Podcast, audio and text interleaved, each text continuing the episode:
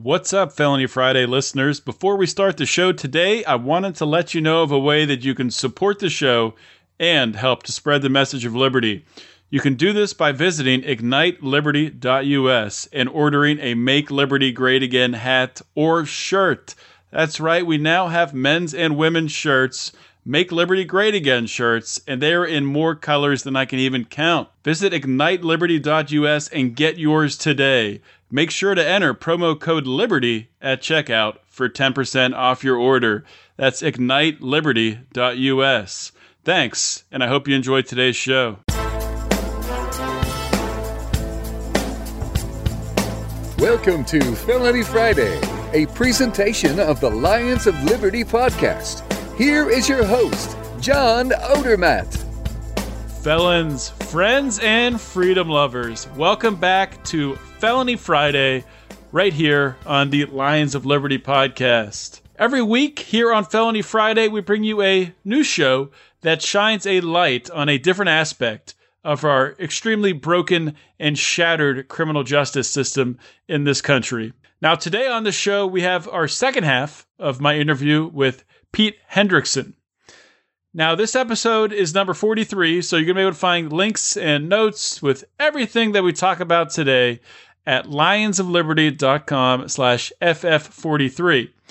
For those of you that did not hear episode 42, which was part number one with Pete Hendrickson, please check out that first. I encourage you to pause this. You can find that at lionsofliberty.com slash ff42. Please go back and listen to that. And just a quick refresher for those of you who listened last week.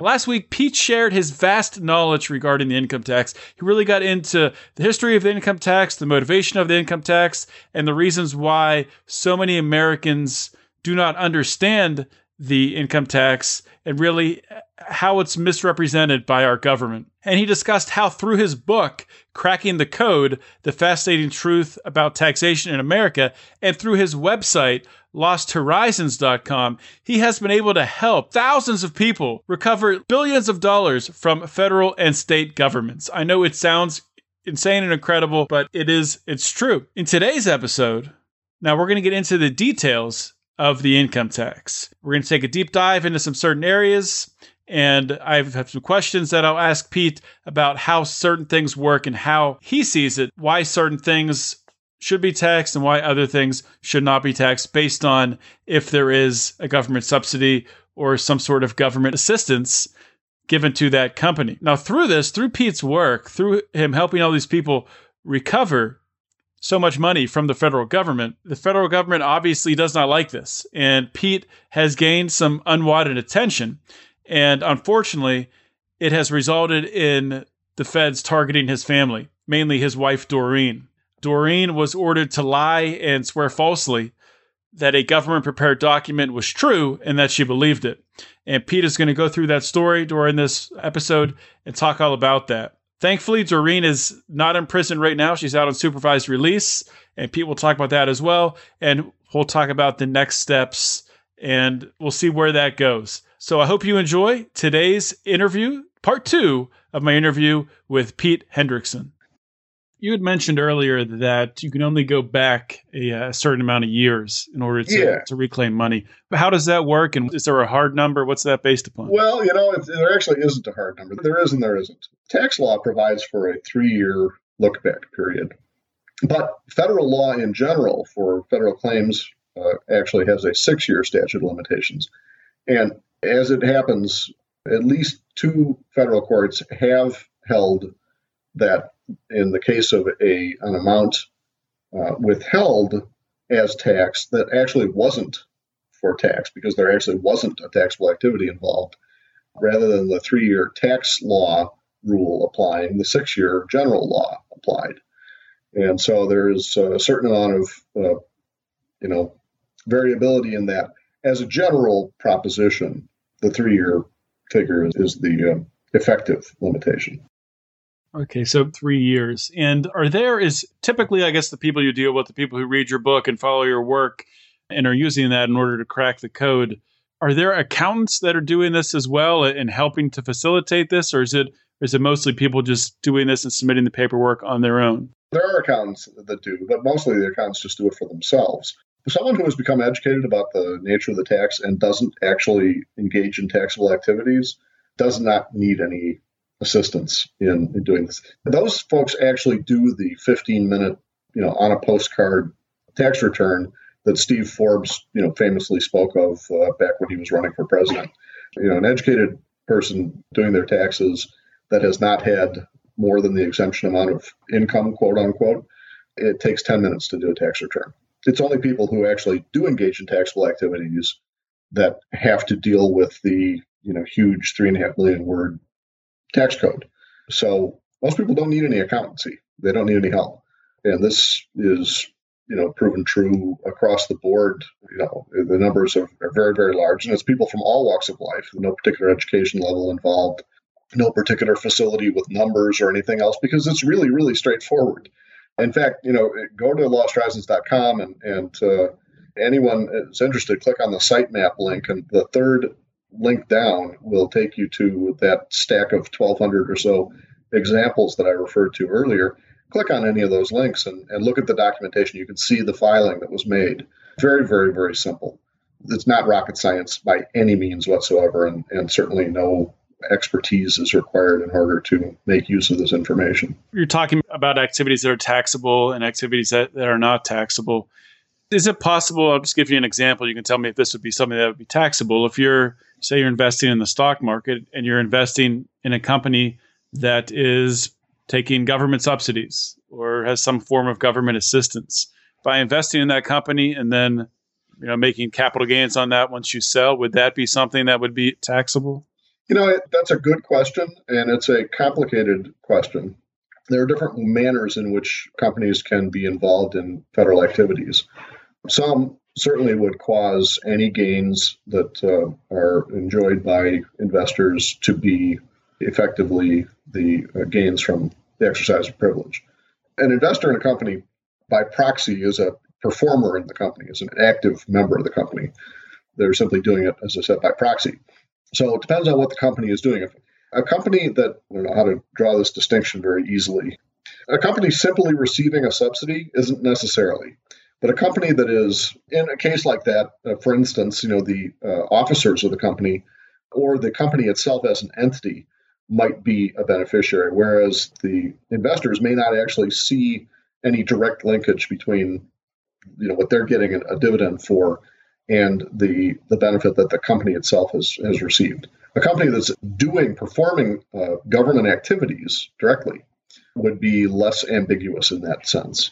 The hard and fast rule is to if you don't want to have an issue with calculating or figuring out whether or not a given dividend qualifies for the tax, don't invest in federally connected companies. And there are plenty out there that you know have no federal connection whatsoever. So kind of makes sense. And if people did follow the spirit of the income tax law as you're describing it, just by the nature of the law, it would keep the federal government and things that are influenced by it smaller, right? Much, much smaller. Yes, much smaller. In fact, it would, you know, largely take it back to that uh, that much more benign period prior to the 1940s when the you know totality of government uh, at all levels, state, local, and federal, absorbed less than 10% of GDP. That's almost impossible to understand at this point, the difference between those two things. I'll give you an example, though. It was written by a, uh, a journalist back around the turn of the 20th century that in his time, the average American could go through their entire lifetime with the only contact of any kind, not just you know physical face-to-face contact, but the only relations of any kind with any federal official throughout their entire lives was with the guy who delivered their mail. That was it. Federal government simply did not have a presence in people's lives, in Americans' lives. Mm-hmm. Now, the federal government has a presence in virtually everything you do. You know, it's a whole a, a whole different situation. That by virtue of the nature of the tax, government is kept small. Okay it absolutely the tax properly applied does exactly what it was intended to do, which is to put a damper that private profiteering from the exploitation of public resources. That's what the tax was meant to keep regulated and meant to recapture a benefit, a public benefit from, and that is what it does. Okay, I wanted to shift and uh, start to ask you in, a little bit some questions about your your wife's situation. But before we get to that, kind of pivot towards that and just talk about some uh, notable people who have gotten in trouble for tax evasion. Uh, one that comes to mind is uh, Irwin Schiff, who I, am assuming you're familiar with. Sure. Um, you know, there's been several celebrities. I think Wesley Snipes was I got in trouble for tax evasion. So, what is the difference between the work that you're doing, where you're seeing people being able to reclaim their funds without issue, and something that would happen to Irwin Schiff, who unfortunately, I, I believe he he passed away in jail recently within the past couple of years. Yeah, within the last couple of years, and a real tragedy and a, a crime. For whatever faults Irwin may have had, he was, a, in my opinion, a sincere fellow and never willfully did anything criminal. At the same time, he did not understand the tax and suffered as a consequence. He was doing things that made him vulnerable to corrupt behavior on the part of the uh, Department of Justice that wanted to shut him down, and he fell prey to that. It was simply a shame. Uh, Wesley Snipes, uh, yeah, another famous example of someone that didn't understand the subject, was let himself be taken into the hands of uh, folks who had uh, strange notions about the subject, and uh, and they counseled him into doing unwise things, which he did. I actually have some material posted on uh, both those cases, both Irwin Schiff and, and Wesley Snipes, on my website. In fact, I have a page with links to some 40 or so discussions of the larger misunderstandings about the tax that uh, have arisen over the course of the decades that people have been. What I'll do is I'll, I'll get those links from you, and we can link directly to those articles and parts you want to your website on the show notes right. page. People can just go grab them right there. Anyway, the reality is that uh, that there are not you know 13 different ways to skin the cat. There's only one, and uh, there have been a lot of people that have looked into the subject and.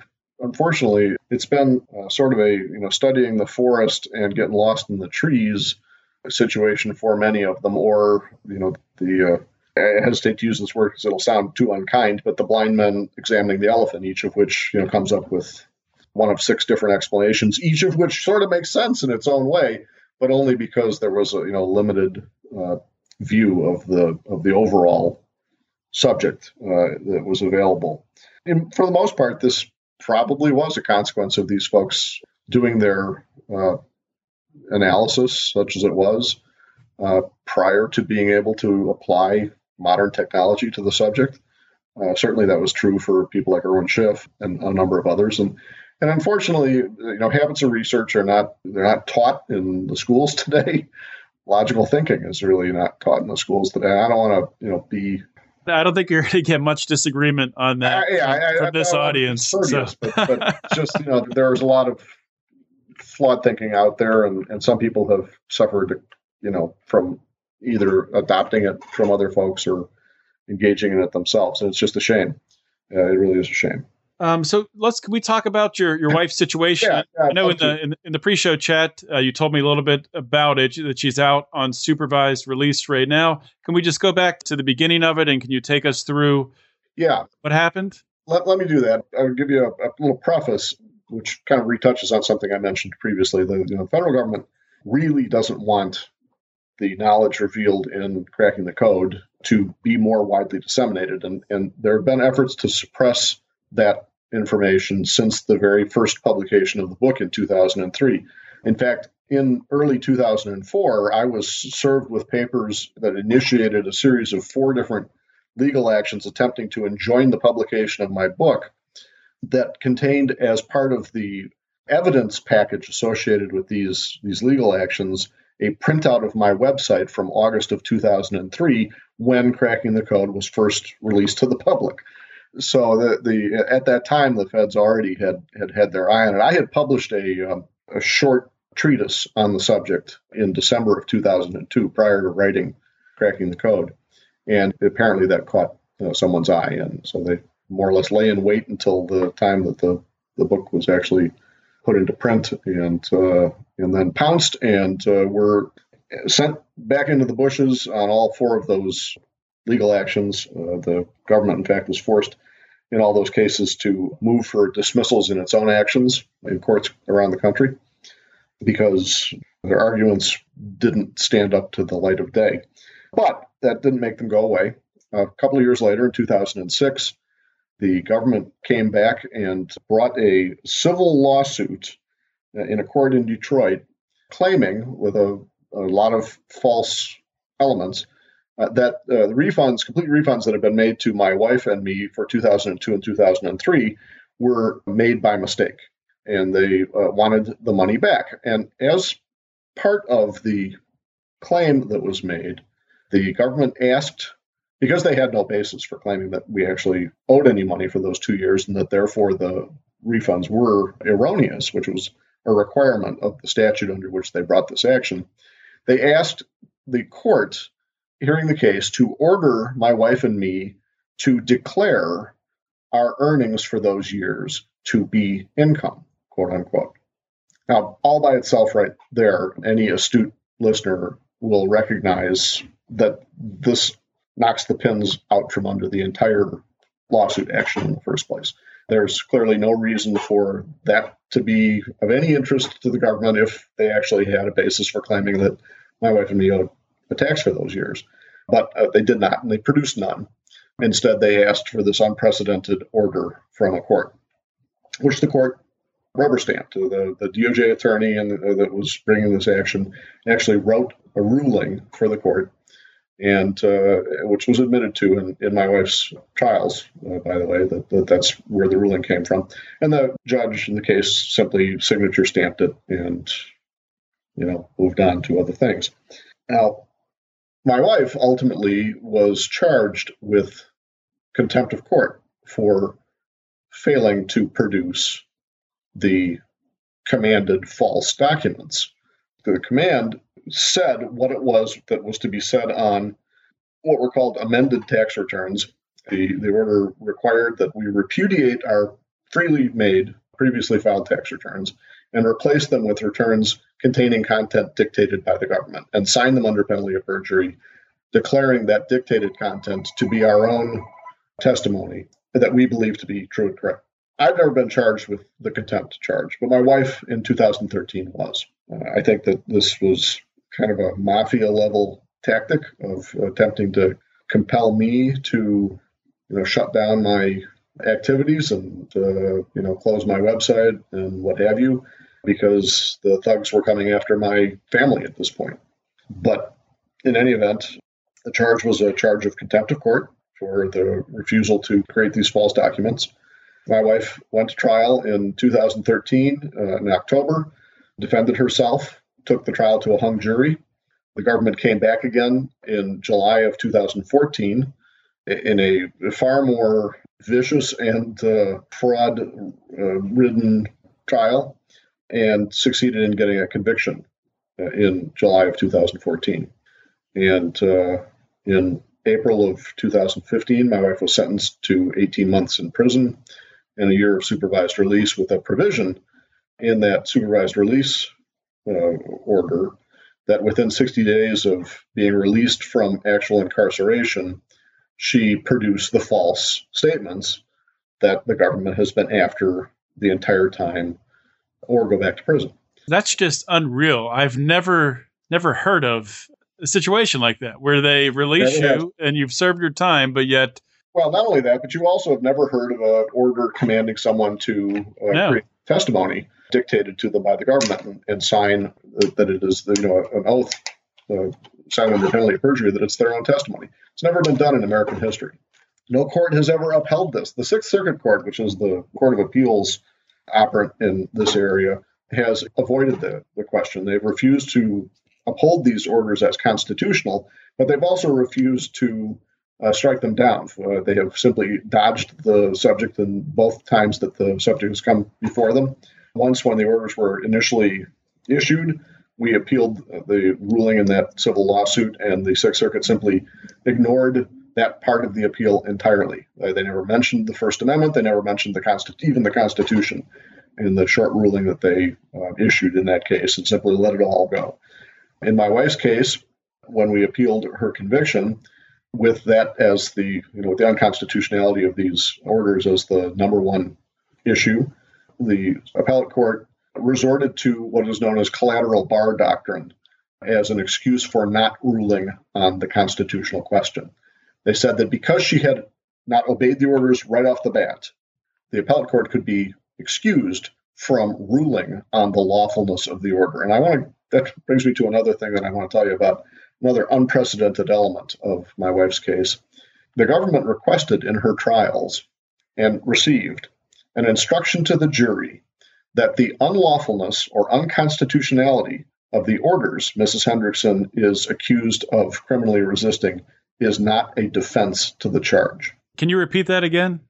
The unlawfulness or unconstitutionality of the orders Mrs. Hendrickson is accused of criminally resisting is not a defense to the charge. How, how can they say that? That doesn't even. Well, you know, they've never said it before, but uh, in this case, because wow. they are so desperate to suppress the information in cracking the code, they have you know stepped into new territory in many different ways, and it's pretty disturbing. I hope that it's disturbing to everyone listening. It ought to be disturbing. Here's another disturbing aspect of it that won't strike people immediately that aren't already intimately familiar with this. The orders command that an adversary in litigation, in this case the government, that the other side be compelled to endorse their adversary's allegations of fact in a lawsuit over you know what happens to the that person's property. That's also never been done. Uh, no one has ever been told they have to declare their agreement with their adversary's version of the facts in a lawsuit. And obviously, if people can be made to endorse, you know, to make testimony at the government's specification, all bets are off. I mean, there's, there's nothing that, you know, people cannot be made to do. There's no greater subtlety of tyranny than the ability to tell people how they have to testify. We've completely lost any semblance of justice if that's the way things are going to go. There's, that's absolutely right. That's absolutely right. You know, obviously, this is a, a really difficult situation for you and your wife. Um, just curious, and you don't have to answer if you're not comfortable, but how's she coping with this? How, how did she cope with spending the 18 months in prison? Is, or how are her spirits? It was very, very difficult for my wife. Uh, she is a wonderful, a wonderful woman, a wonderful mother, a wonderful wife, but she is not a. I don't know how to put this. Uh, she's not a Girl Scout type of woman. She is a homemaker and a, a caretaker and a you know coupon clipper and a, a homeschooler and the circumstance of you know being in that adverse environment and you know subjected to the indignities and so forth. Some people handle that kind of thing relatively well. You know, it rolls off their back um, relatively easily. It does not in Doreen's case. It was very, very hard for her, and the looming prospect of possibly having it resume in what amounts to about two and a half weeks is very, very hard for her too. So that's all I can say about it. I guess it's, it was very, very difficult. The actual time uh, that she was incarcerated, by the way, which was 550 miles from home, uh, also should make note of that. That made it that much more difficult. She was in 14 months. Uh, there was a, she got good time. You know, there's the federal system uses that to uh, reduce the overall term uh, by a bit, and the last month and a half of her incarceration time was under home confinement. So she actually came home in mid July under a uh, home confinement regimen, which is, you know, a bit onerous, you know, constant phone calls, you know, three in the morning and things like that to, uh, you know, ensure that she's where she's supposed to be and, and all of that stuff. But at least she was home uh, at that time. So, so I was actually 14 months in the prison camp in West Virginia, and then a month and a half or so of home confinement, and now supervised release. So, uh, assuming she, you know, doesn't sign the paper and commit perjury, and you know, continues right. to tell the truth, what do you expect to happen? You know, we don't know. There is, uh, you know, it's possible that the uh, that the reincarceration period would be the remainder of the supervised release period, which would be, you know, another ten months. It's possible that it would be a you know, more nominal punishment for violation of the supervised release terms. or it could be anything. It could be a, a good deal more than, than either of those possibilities. The uh, rules about that sort of thing are actually very, very open to interpretation and uh, provide a lot of latitude to the court. And uh, since the object of all of this is not to punish my wife, but to get the false statements, that's the thing that's critically important to the government. They must have these false statements. Their whole schema falls apart without those false statements. If they don't get the false statements, the grounds for the bringing of the civil suit in which these orders were sought and issued in the first place is never substantiated. It's never that it never gets the support that it has to have in order to have been legitimized. There, the object here was to, for the government to pull itself up by its own bootstraps. It commanded, in the course of the you know purported solution that it sought, or remedy that it sought from the court, the underpinnings for its pretense of bringing the suit in the first place. And so it's in dire straits. It's in a, a very awkward situation right now and has been the entire time. So the object, again, is not just to punish Doreen for, you know, being contumacious. The object is to get these false statements by hook or by crook. And so the you know prospect of a you know slap on the wrist for what is you know just a a technical violation of the supervised release term is not great. The government is going to push for more than that. You know, but we don't know what it'll be, and it's a, it's a terrible situation to have something like that hanging over us, and uh, and especially you know, for Doreen to have it hanging over her. It's a very frightening prospect for her.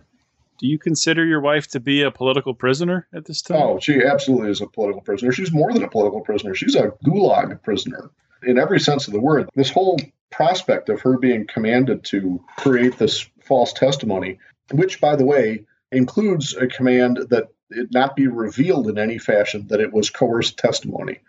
She is not allowed to put disclaimers of any kind on the things indicating that she was told what to say and that you know she was made to say it.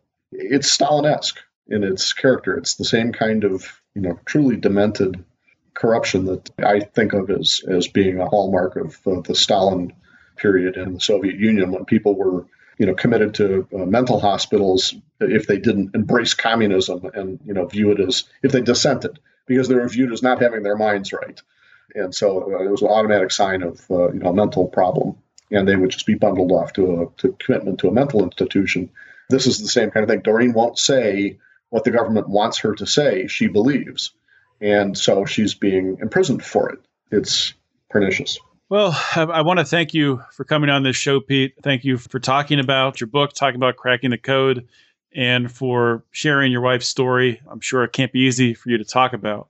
Is there anything else that you'd like to like to talk about? Real briefly, I would like to urge everyone listening to recognize the importance of the limitations on the tax that the founders and framers put in place and that the government is so eager to keep from your eyes and understanding right now, so eager that they would do the things that we've just been speaking about, they're not your friends.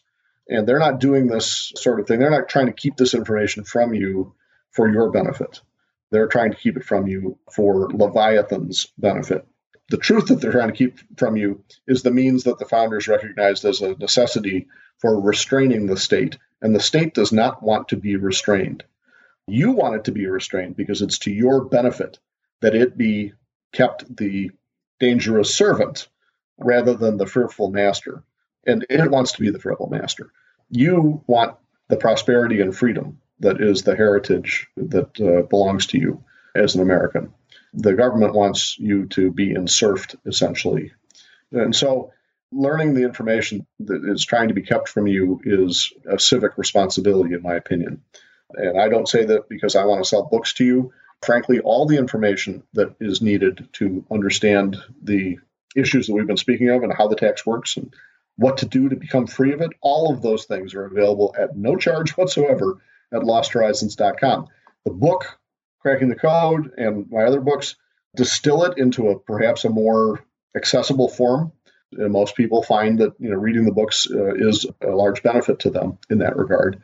But this is not about selling books. This is about encouraging people to to uh, stand up, to uh, become grown-ups, and to embrace and uh, act on their civic responsibilities to help restore the republic, to help restore and uphold the rule of law, those things require, you know, the Constitution doesn't enforce itself. They require people to act to make these things happen. And, you know, an unfortunate, perhaps, reality, maybe a good reality, is that it has to be done uh, one by one. It has to be done uh, by individuals uh, standing up and acting.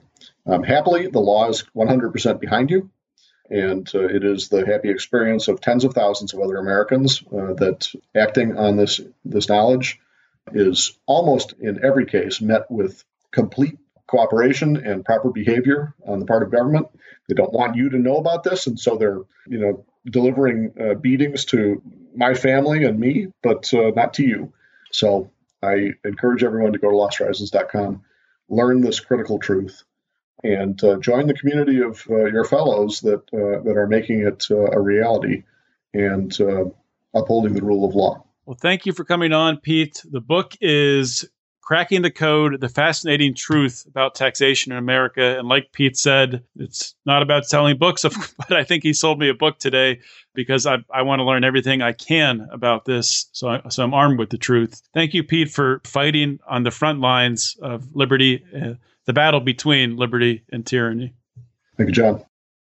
What an incredible story Pete Hendrickson had to share today and last week in both parts of this episode. Now, when we talk about taxation in general, uh, myself as someone who loves liberty, myself as someone who who loves freedom, the income tax taxation is theft. It is the government. It is a coercive government using the threat of violence in order to extract money from you. Now, that's any kind of taxes where you don't have consent, uh, where there hasn't been an, an agreement put in place. And really, that's all taxes in today's setup from local taxes to state taxes to the income tax. That's really all forms of taxation. Now, in a more free society, there could be a structure of uh, taxations where we could form a government or some form of governance to manage certain aspects of society through the consent of the people living in that society who would voluntarily agree to contribute a certain amount of their, their pay to go towards certain services. I don't think there's anything wrong with that in a imaginary libertarian society that I'm picturing in my mind. Now, to focus back on the income tax, a couple notes that I want to make on, on what Pete said. Now, first of all, I have not read Pete's book yet. I plan on it. I've read a lot of his work at Lost Horizons, and obviously through this interview, I've gained a lot of knowledge about the income tax. And according to Pete, the proper interpretation of the income tax, proper interpretation of what is and what is not taxable income. Now, you know, I'm not going to go out there. I'm not going to tell anybody if they should or should not pay their taxes.